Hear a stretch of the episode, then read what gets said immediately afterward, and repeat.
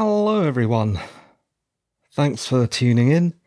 You are listening to Captain Roy's Rusty Rocket Radio Show, the UK Geek Science Fiction, Fantasy, and Horror Podcast, episode 475, recorded on Monday, the 23rd of January, 2023, at 230213. You'll have to bear with me tonight as I get my bearings. This show was supposed to be recorded yesterday, but I was feeling very out of sorts, disjointed, and the show would have sounded even more strange and strained had I recorded it yesterday. So, what I did is go to bed and it's now a day later. Let's talk about a few pre show items in our revisit journal. I said in pod 471 and also in pod 473 that I would try and finish this revisit because it has been going on for years and years, which isn't surprising because I am revisiting classic Doctor Who in chronological order. So far, I'm off to a fairly bad start. Schedules have gone up the spout, so much for. well, I didn't make any resolutions about that, so at least I'm not guilty of saying that. And now, today, Monday, I'm taping the wrong show on the wrong day. So, yeah, everything's all over the place. I've also had a cold. I still have a bit of a very, very minor cold. I'm a bit more breathy and snuffly than normal. And also, my audio equipment, as I have been complaining about, is also sick. So, this episode, again, not ideally, is not taped on my PC but is recorded on a Sony PCM M10 recorder.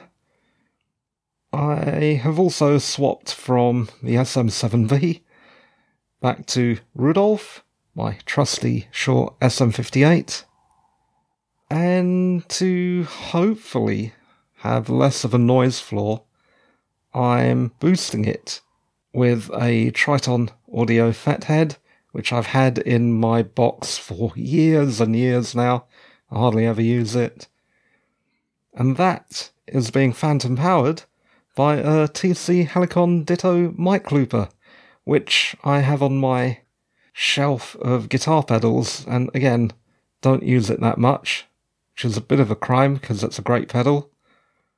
Why have I changed mics again? Maybe it's because I'm completely insane. Okay, the more reasonable explanation is that I am a baritone with a very, very limited range, and I sound a little muddy on the SM7B and also a little lispy. It seems to pick up a lot of the higher frequencies. Well, it really does. It's got a higher top range than the SM58, so that's not surprising. When you add my pathetic, croaky, lesbian, messy vocals. Though it's hardly much of a deal breaker which of those two mics I use. Put it down to a whim. I mean, I've got this equipment, I might as well use it. Okay, on to the next thing, which isn't really relevant to Doctor Who, but it's relevant to the time frame in which I'm writing my revisit journal, and also my frame of mind. While listening to a podcast very recently, I discovered that Terry Hall of the Specials died in December, and was shortly thereafter also reminded from a tweet that Rene Auberjonois the actor us geeks know most from Deep Space Nine, but I also know him as a very bird like professor in Robert Altman's Brewster McCloud, and also he was one of the governor's advisors in Benson. He died all the way back in 2019. I'm sure I heard about that on the news at the time. Not sure if I did a little RIP.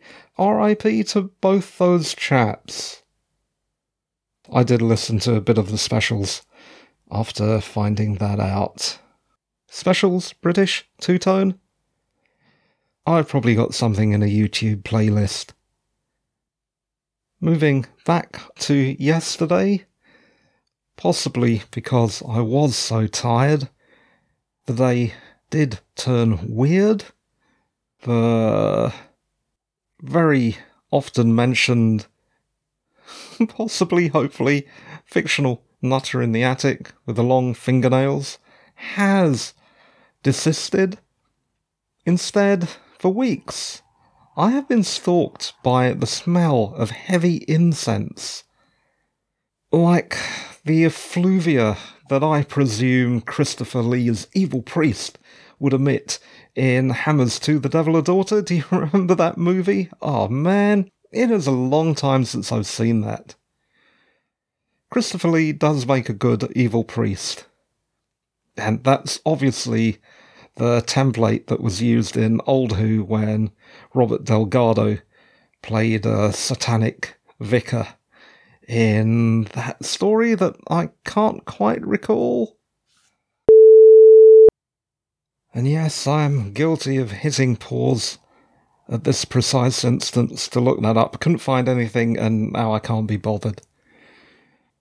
Besides being haunted, after I finished typing the bulk of these notes yesterday, I was exhausted, so to wind down, I watched some New Who. Yes, a Doctor Who podcaster watching Doctor Who, bit on the nose, but so what. I was re watching School Reunion. That, if you can remember, is the one in which Sarah Jane Smith and K9 Mark III return, and Mickey realizes he is the 10th Doctor's equivalent of the Tin Dog. I found it to be the perfect soporific. I'm not being derogatory. I mean it relaxed me. And in only a few minutes after starting to watch this, I was relaxed enough to go to bed. I watched the remainder in the morning, this morning, and now we are here and I am talking to you. Yesterday was Chinese New Year. Happy Lunar New Year, and welcome to the Year of the Rabbit. Actually, water hare, but rabbit hare. I found a little information about what to expect in this coming year from ChinaHighlights.com. Quote, the year of the rabbit is a symbol of longevity, peace, and prosperity in Chinese culture. 2023 is predicted to be a year of hope. Unquote. I certainly hope so. That's the waffle done with. Let's do the show. Today we are talking about the 1982 Doctor Who story Four to Doomsday. As usual, let's start off with some notes, and I should also endeavour to not move around too much. Every time I move around, my feet bones crack. The Fifth Doctor is played by Peter Davison. His companions are Adric, played by Matthew Waterhouse, Nyssa, played by Sarah Sutton, and Tegan, played by Janet Fielding. As for notable cast, the character Monarch is played by Stratford Johns. Stratford Johns played D.I. Charlie Barlow in Z Cars, though I have absolutely no memory of that character on that show and I do remember watching Z Cars.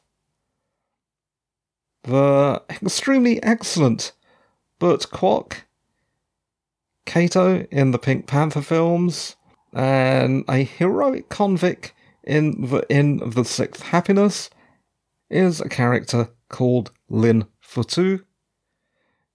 The character Bigon is the prolific Philip Locke, famous as a henchman in the James Bond film Thunderball. Oh my god, I had to hit pause again because my eyesight's going all over the place. I had to adjust my monitor. Where were we? The director was John Black, who also directed The Keeper of Traken. The writer was Terence Dudley, who also wrote Black Orchid and The King's Demons, and the corresponding Target book novelizations. He was also the scriptwriter for the extremely short lived spin off K9 and Company. The producer was John Nathan Turner. Regarding locations, this was a wholly studio filmed story at BBC Television Centre, Shepherd's Bush, in 1981. Broadcast 4 to Doomsday was Story 117, Serial 2 of Season 19, following Castrovalva, which we covered in Pod 473. It consisted of four around 25 minute episodes and was first broadcast from the 18th to the 26th of January 1982. In other media, the Target novelization was written by Terrance Dicks in 1983.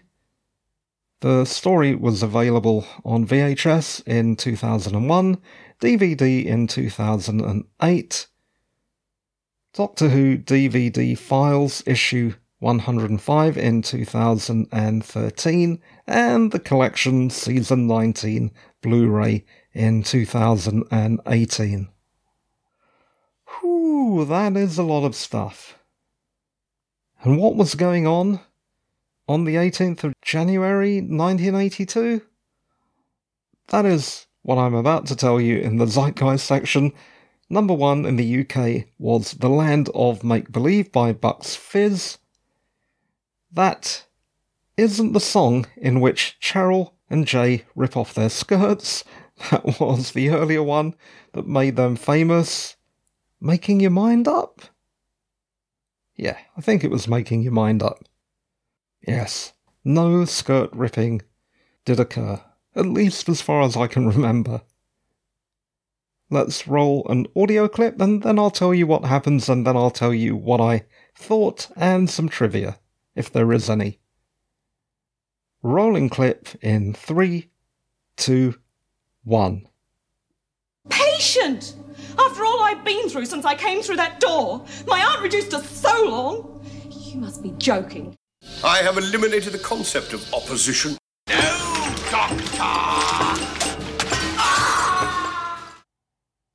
One, two, three, clip unrolled. Let me tell you what happens. The TARDIS arrives on a massive spaceship instead of Heathrow Terminal 3. Tegan is not happy. On the ship, they meet three green, warty, toad like, but otherwise humanoid aliens. And those consist of a character called Monarch and his two advisors, the female Enlightenment and the male Persuasion. They are Urbankans on their way to Earth. Enlightenment and persuasion later appear as human after having taken on the forms of Tegan's sketches of Earth fashion that Tegan drew when Enlightenment showed an interest at how contemporary people looked on Earth. On the ship, four human cultures are introduced.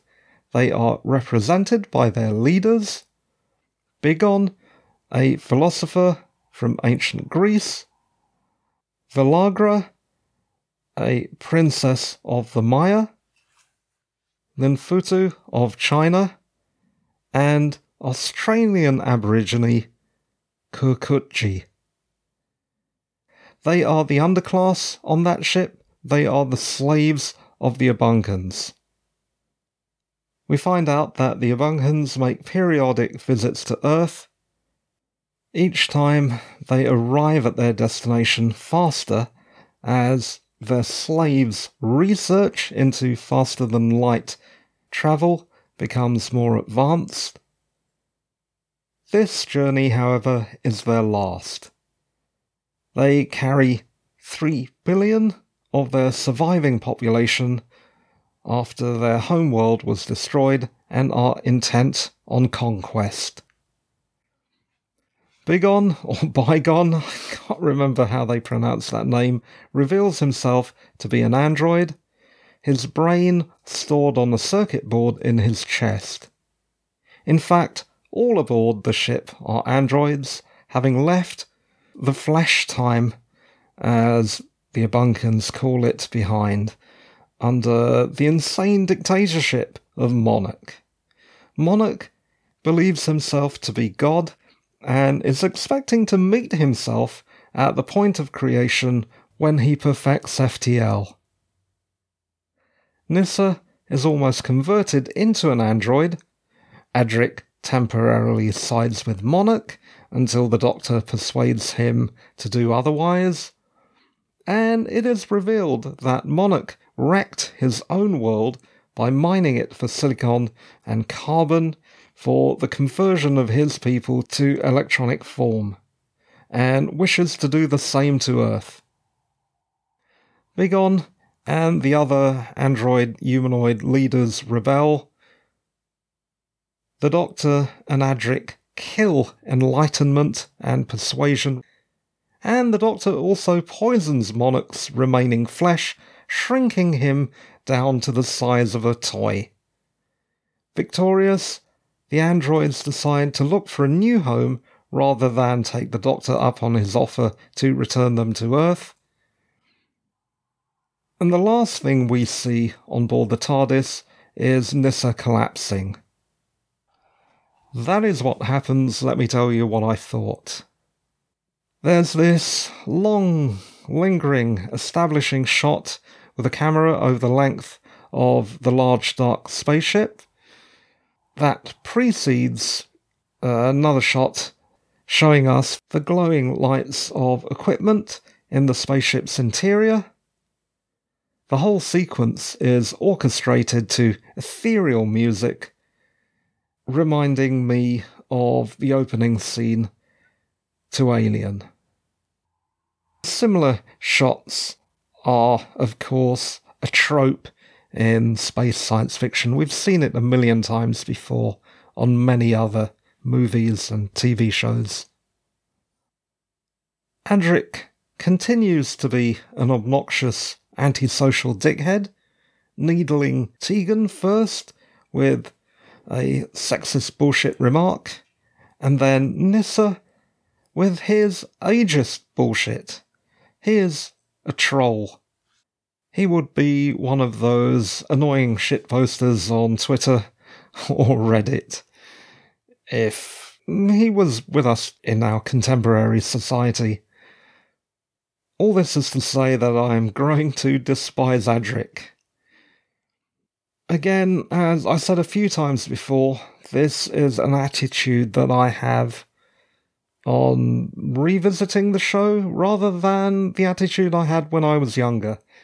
I honestly can't remember him annoying me that much the first time around, but he is certainly annoying me now. And none of this is helped by Adric turning traitor. I thought when he was doing that, when he and Nyssa were talking to Monarch, and it appeared that he was taking Monarch's side, it was a bluff. And then it turned out not to be a bluff at all. Adric was actually serious.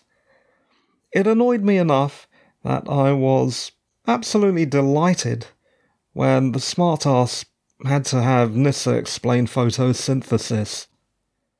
There's also another instance of Adric getting his comeuppance a bit later. Seeing the Doctor waft into the void with almost nothing to protect him from the vacuum of space except a breathing helmet and his Time Lord constitution is a chilling, iconic, and memorable moment.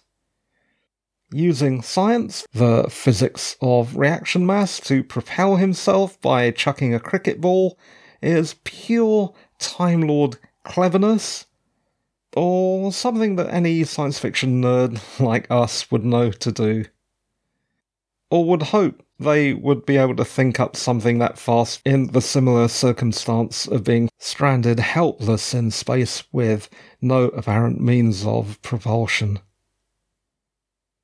When Enlightenment exclaims, Safety pin punk earrings on Earth are barbaric, the Doctor agrees.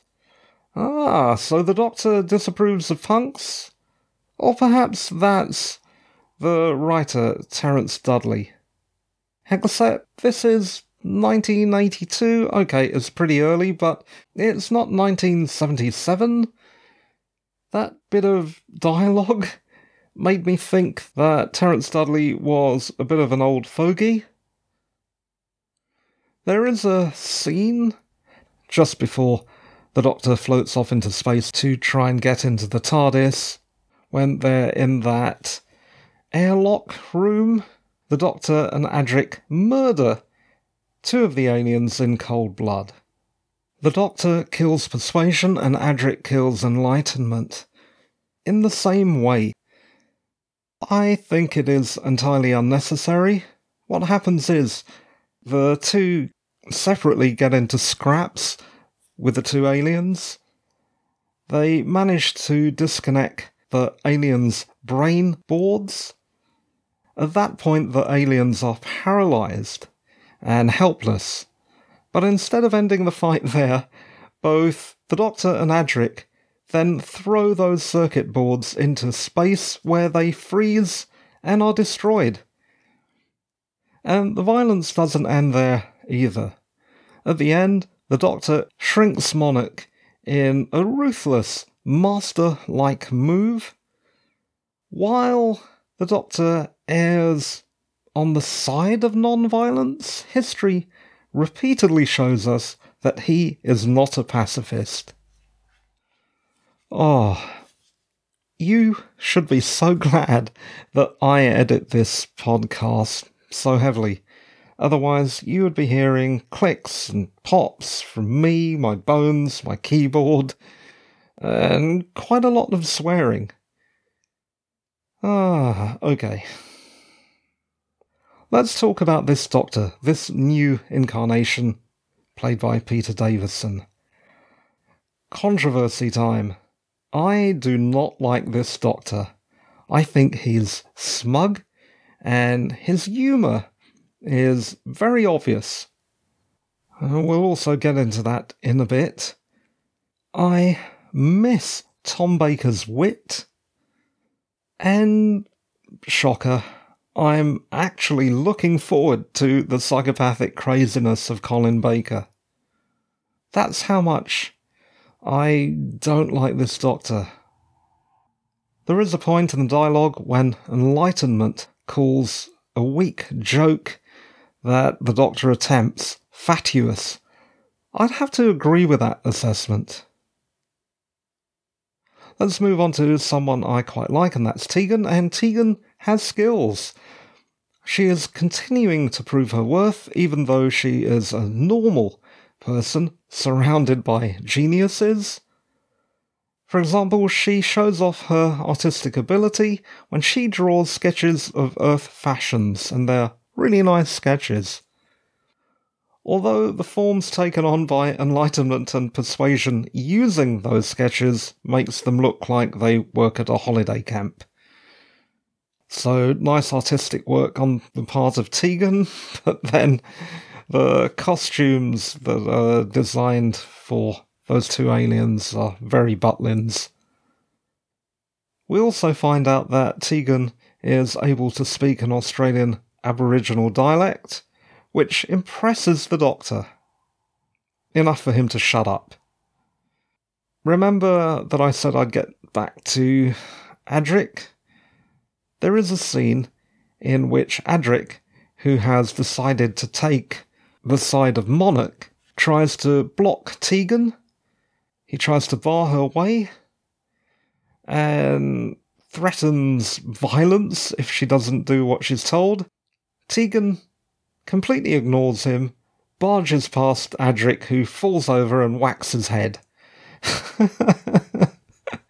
In other words, Tegan beats Adric up.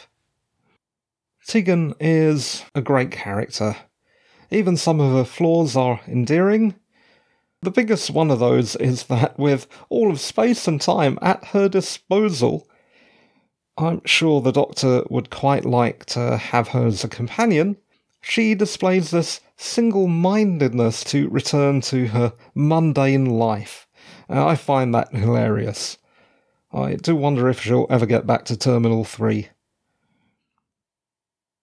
Let's talk about the creature design of the three aliens. I enjoyed the warty, blobby, toady creature designs of these green humanoid aliens, right down to the scaly feet. I can't remember if all three of them had scaly feet on camera, but I do remember seeing Monarch's reptile like feet. It was an unnecessary extravagance for filming that scene, but I appreciated it nonetheless. Enlightenment, the female alien advisor of Monarch, was the beautiful Annie Lambert. But this is a cast that includes Sarah Sutton and Janet Fielding, so the looks were shared pretty much equally. I did read a bit into Annie Lambert, and apparently she was also in a lot of other things, and she worked at Vogue for a while, though not as a model, I believe. At the beginning of this story, when our team enter the spaceship, they encounter this black floating ball surveillance device that the Doctor calls a Monopticon. When I saw that, I was expecting some Phantasm style Medis from it, and that didn't happen, which was a bit of a disappointment. The Doctor does blind it by covering its camera with his hat, but that's as far as the um, action goes. Yeah, no balls with blades chasing you and trying to stab you in the face. Let's talk about Bigon, the ancient Greek philosopher, played by Philip Locke. I liked that character. He was intelligent and friendly. I just liked the character. He also has this great robotic reveal moment, uh, especially when he takes off his face mask and you see all the electronics underneath. That is very Westworld, although this isn't the first time we've seen that in Doctor Who. Oh, God, I just can't remember back to when we saw that last. But I think I've definitely seen that before on the classic show. Another big reveal is the master plan. There's nothing quite like a maniac flinging the curtain wide open. We find out that Monarch's plan is the robotization of populations, his population, the destruction of his own planet. Then, when that's done, invasion and conquest of Earth and its similar destruction. And on top of all that, Monarch believes he's God. Does that remind you of anyone? Technology and an insane ego? No, we're not talking about Elon Musk. We're just talking about this Vogon look-alike monarch. You'd have to be quite mad to give yourself a name like that. Yes, Monarch is completely potty. There's quite a lot of creepiness in this story. The way that the aliens call their past as corporeal, organic life forms the flesh time. That sounds like something Clive Barker would have come up with. Apart from Burt Kwok, none of the actors playing the lead human captives are playing their actual ethnicities. Though I can understand sourcing those actors, an actor who's a Mayan and an actor who's an Australian Aboriginal, might not have been that easy. At least we can say that the portrayals of those lead humanoid androids are dignified and not played for laughs. Well, not entirely played for laughs except in the script. Ah. the doctor jokingly, purposefully mistakes Lin Futu's name as a medical condition. I've got to tell you, Four to Doomsday, that script has not aged well. I haven't been that kind to the new Doctor, but before I finish completely filleting him, let me also draw attention, perhaps somewhat pettily, to his appallingly boring beige brown striped trousers. Yes, it's a old cricket outfit, but it is a really, really nothing outfit. After Tom Baker, it's uh, a sad fallback to the mundane. The title Four to Doomsday isn't a title that engenders urgency when we find out that it is the days Earth has left before the insane monarch arrives. Although the story does have its moments, for example, the shocking reveal of the Flash replaced by robotics, I was left cold as the space in which this enormous ship hung. Adric's betrayal and the lackluster and unwitty new Doctor irritated me. This should have been more entertaining. It had all the ingredients. I just not getting on with the new Doctor and Adric. In fact, I've commented on how my view of the different Doctors has changed since I was a child. This episode brought those feelings right to the fore. Although the revisit has not finished, not by a long shot, let's do a straw poll right now and rank from best to worst classic Doctors. Speaking as a young tassel haired Roy, yes, there was a time when my hair was tasselled. This is my list of best to worst doctors Peter Davison, Jon Pertwee, Tom Baker, Sylvester McCoy, and Colin Baker. The reason for the missing doctors, William Hartnell and Patrick Troughton, is that we didn't have a television until Jon Pertwee. The adult and more wizardly Roy, as I stand before you today, would have a very different list. Sorry, I had to hit pause again there because my list wasn't quite right, but here goes.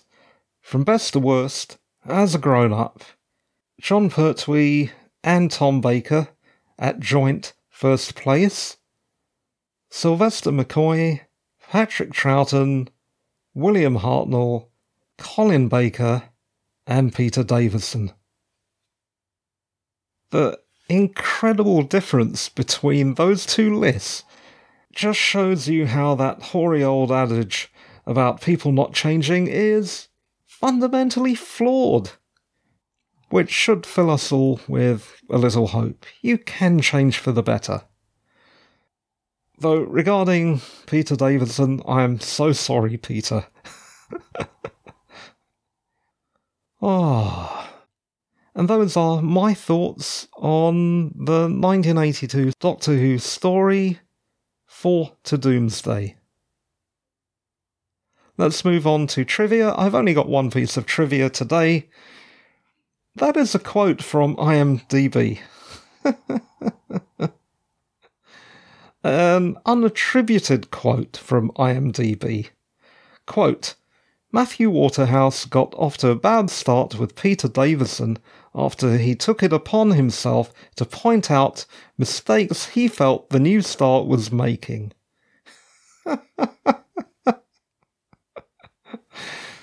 so, a youthful Matthew Waterhouse may have had a little bit of Adric in him. Oh, okay, and that is it. We have come to the end. Oh, that seemed to take a long time. It did take a long time. There were so many show notes. I don't know what I'm doing with these show notes. I don't know why they're just getting longer and longer and longer. I don't think anyone reads them. If you want to read them, go ahead. They're formatted like a blog post.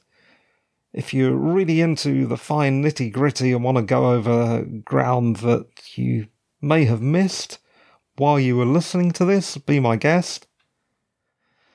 But man, it is taking a lot out of me. Which brings us on to our after show topic, and that will take about a minute. And that's just to remind you that it is hard work making these shows. And it's not cheap either to make audio that doesn't suck. As you heard at the top of the show, with my constant fiddling and faffing around until I get satisfactory audio. And there are hosting fees as well. So please support the show with a small tip.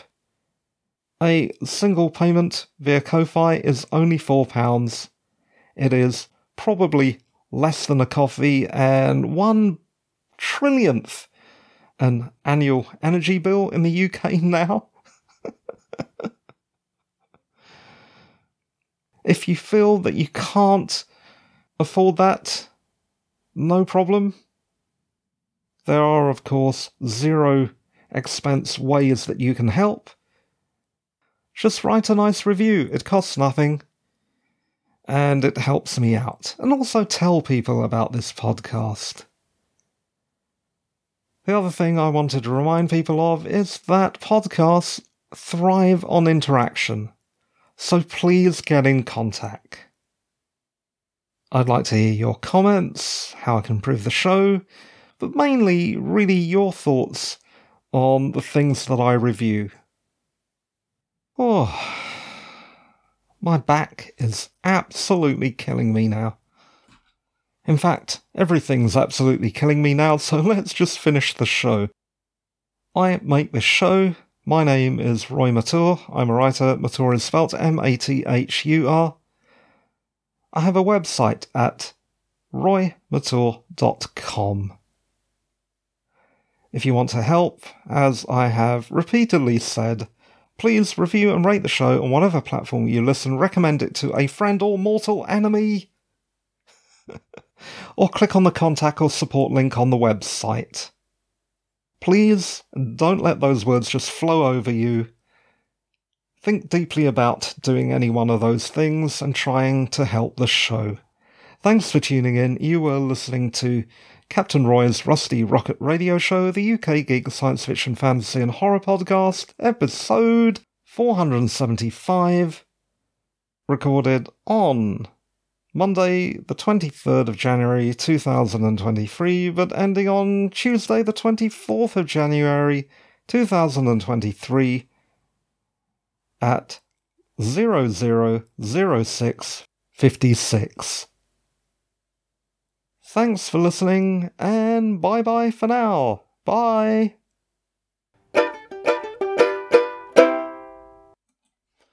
Oh my god, that was a long show.